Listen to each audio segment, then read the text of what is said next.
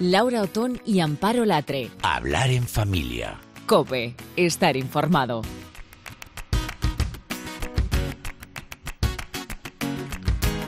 Y en Hablar en Familia ahora queremos eh, hablarte de una película de las que se estrenan esta semana y que nos da pie para compartir en familia. Las aventuras del pequeño Colón. Marineros, todo a babor. Levantad las velas. ¿Os he hablado alguna vez de Isla Brasil? Ciudades cubiertas de oro. Estamos ante el verdadero paraíso. Cristóbal Colón, te lo he dicho muchas veces. Este viejo está loco y este lugar es peligroso. Pero padre, solo estaba con mis amigos. Es muy importante que encuentre la isla Brasil. Así que te has creído lo de la historia de esa isla. Yo sí iré contigo. ¿Tú te crees que si esa isla existiera, no la habrían descubierto ya? Solo quiero enseñarte algo. ¡Si es el mapa! Bueno, esto tiene una pintaza increíble. Lucía González Barandiarán, ¿cómo estás? Pues estupendamente. Qué Encantada de estar otra vez en, en Hablar en Familia. Otro con- año más. Otro año más con estos dos fenómenos de, de los micros. Ah, tú que nos quieres. Oye, Bosco Films está detrás de una película con mensaje para toda la familia. Una vez más, ¿qué, qué es exactamente eh, las aventuras del pequeño Colón? Pues es un cuento, es un cuento. Porque las personas cuando la, cuando la vayan a ver se darán cuenta de que en realidad nada tiene que ver ni con la conquista de América, ni, en el, ni con la colonización, porque si supierais en redes lo que nos ha pasado, Ay, algo hemos leído, algo hemos leído. Sí, eh, nos hemos quedado de piedra. Pero bueno, es un cuento en, en el que participan tres amigos que son niños, que se llaman Cris Colón, Cristóbal Colón, eh, Leo da Vinci, Leonardo da Ah. Vinci y Lisa Mona Lisa. Entonces, evidentemente, ninguno de ellos llegó a convi- convi- convivir a la vez. Bueno, Mona Lisa y Leonardo entendemos que sí, pero Mona Lisa es un personaje de ficción, nadie sabe quién es la real, ¿no? Pero son tres amigos que cada uno pues tiene un- unos valores, un- unas inquietudes y que deciden eh, ayudarse mutuamente por una causa mucho más grande, que es ayudar a sobrevivir al padre del pequeño Chris.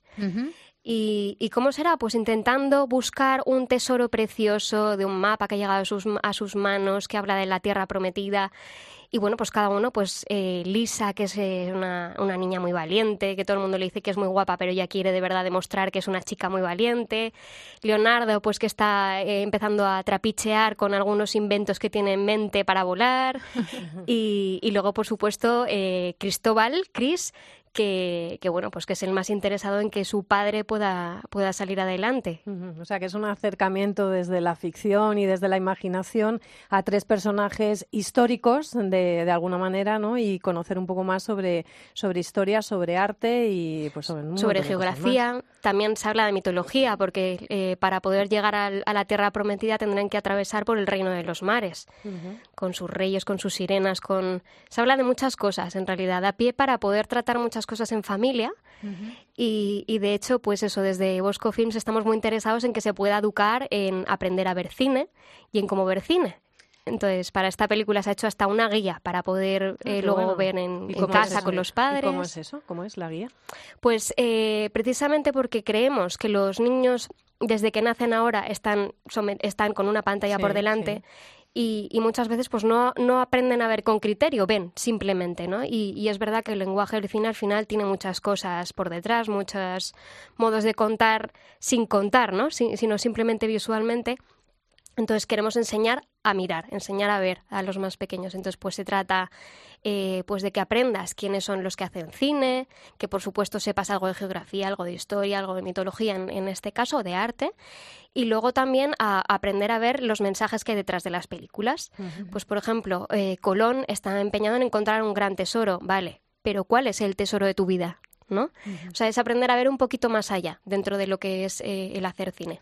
¿Y dónde, dónde podemos hacernos con estas guías? Porque seguro que alguien nos está escuchando y dice, yo quiero una, quiero una para mi clase, para mi familia, para... Claro que ¿Dónde- sí. ¿Dónde tenemos estas guías? Pues simplemente escribiendo a la, a la web de Bosco, que ahí hay un email, es info arroba boscofilms.es y ahí la tenemos además de manera gratuita en- para poder, eh, pues, si se clica, se puede descargar de manera gratuita y de hecho, pues eso la pueden trabajar los padres con los niños, después llevar al cine. Nos da la razón, nosotros llevamos diciendo que, bueno, que tampoco es que hemos descubierto la gaseosa, ¿no? No se trata de eso, pero es verdad que es que el cine es una herramienta ya no solamente ocio y entretenimiento, sino que considerábamos siempre desde el minuto uno, por eso queríamos contar las cosas que merecían la pena en hablar en familia, porque es una herramienta, ¿no? Para educarles en todo, en los sentimientos, en las emociones, en la realidad, depende de la edad que tengan, mostrarles, pues, pues cómo es eh, la vida que se van a encontrar y qué mejor forma de hacerlo audiovisualmente que todos los neuropsicólogos dicen que es la mejor forma de entenderlo, ¿no? Hmm, de hecho dicen que es, el, es su lenguaje, ¿no? Hoy, los, los niños hablan y ven todo y aprenden todo a través de la pantalla. Entonces es aprender a hablar su lenguaje, pero dándole unos pocos criterios, ¿no?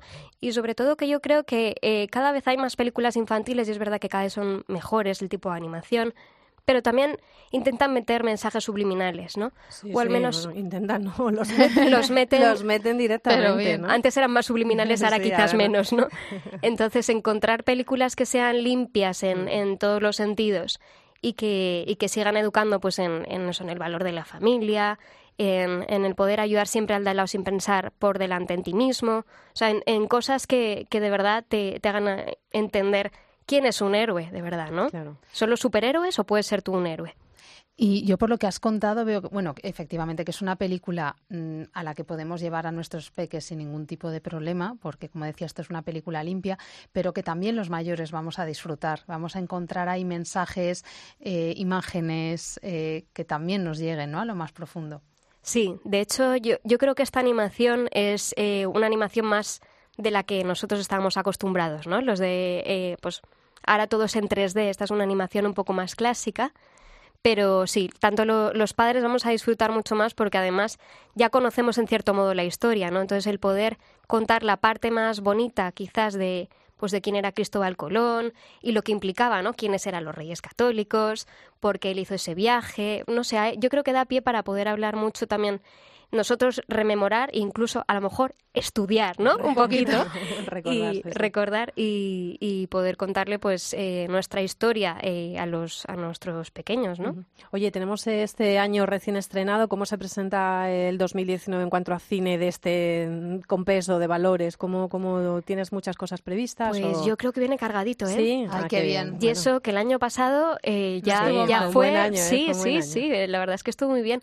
Y quiero que precisamente porque estuvo bien, hay mucha gente que vuelve a apostar para poder llegar a las salas con este tipo de contenidos. Pues cuánto me Así que como madre y también como informadora, como comunicadora, claro. Pues al cine. Estos días además que hace frío, pues todavía hay que aprovechar, hay que, irse al cine, claro. Bueno, no te vayas, pues no sé si tienes mucha prisa porque mira, a raíz de esta historia se nos han ocurrido pararnos a pensar en lo importante que es educarles desde que son pequeños con esas herramientas apropiadas, como decíamos, la literatura, lo vemos en los cuentos cada semana, historias que en el cine como la que ha contado ahora mismo Lucía, y el arte también, con actividades que, por ejemplo, muchos museos preparan los fines de semana y que son gratuitas para las familias, pero siempre podemos dar una vuelta de tuerca.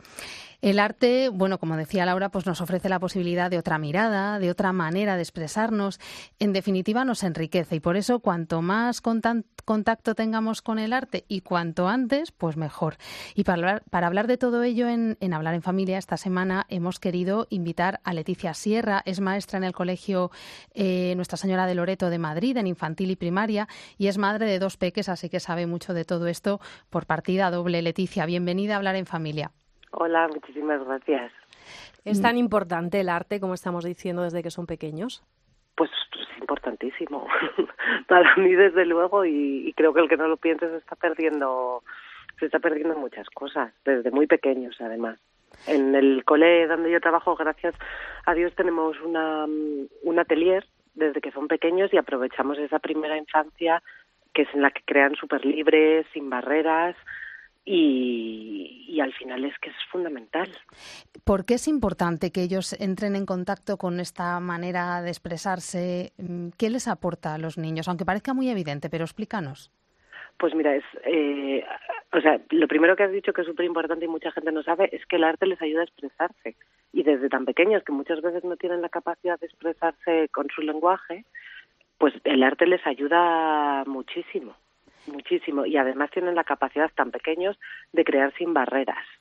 Entonces, es, es fundamental, ¿no? crearles ese, ese mundo y dejarles experimentar con texturas, que les ayuda un montón a desarrollar toda la parte neuronal.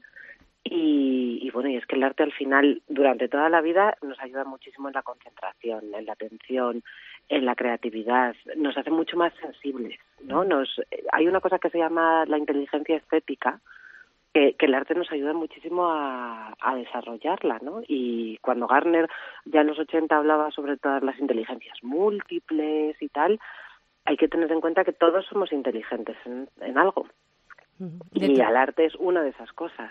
De todas formas, eh, estamos hablando desde cuando son muy pequeños, pero es algo que hay que potenciar y hay que seguir potenciando eh, según siguen creciendo. Yo recuerdo de haberlas apuntado a clases de extraescolares de, arte, porque cuando empiezan a ser más mayores y ya pueden hablar y pueden ver exposiciones, pues es alucinante ver cómo se sientan eh, enfrente de un cuadro de Chagall, un Modigliani y pueden, no sé, crearles esa, esa cultura, ¿no? De que, que de otra manera a lo mejor cuando se tienen que encontrar, cuando llegan a una edad que tienen que estudiarla, pues puede ser una manera más árida, ¿no? Esta forma eh, ya lo conocen, ya es como algo que les es eh, útil, pues, pues como, o sea, que les es conocido, como un dibujo animado, ¿no? Como, no sé si es simplificarlo mucho, ¿no? Pero no sé si estarás de acuerdo que, que es darle, mm, bueno, pues un poco más de, em, de ayuda, ¿no? A la hora de entender la historia del arte.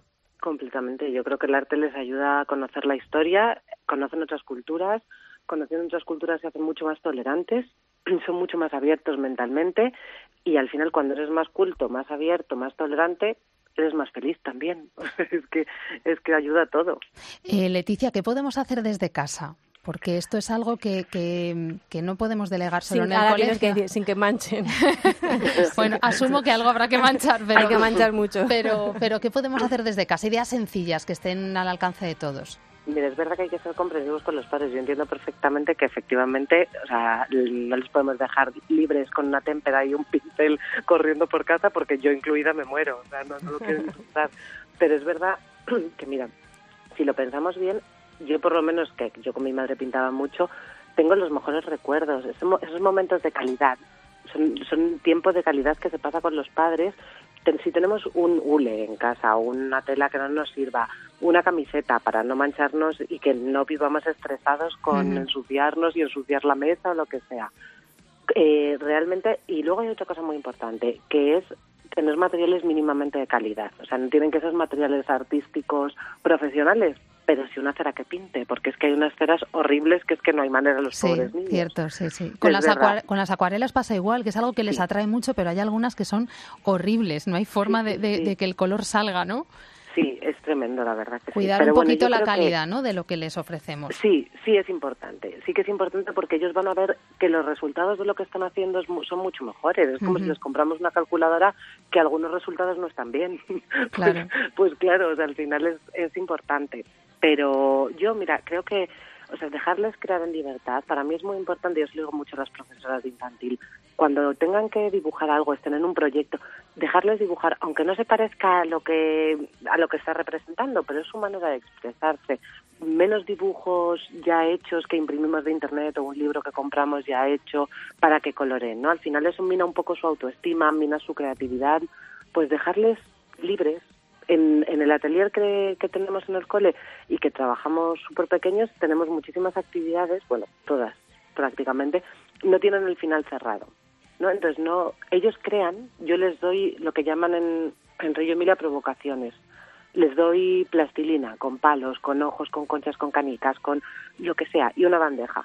Y cada uno crea, unos crean en escultura a lo alto, otros en plano, otros se dedican a jugar con las canicas y les hacen caminos, pero cada uno crea lo que a él le interesa y también pues un poco basado en su inteligencia, ¿no? Qué interesante. Es muy importante, sí.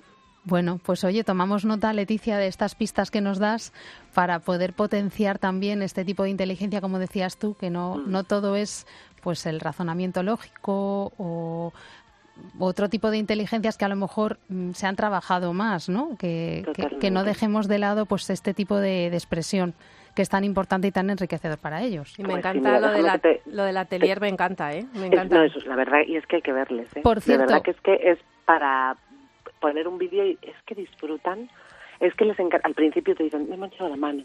Y digo, bueno, no pasa nada, son lavables.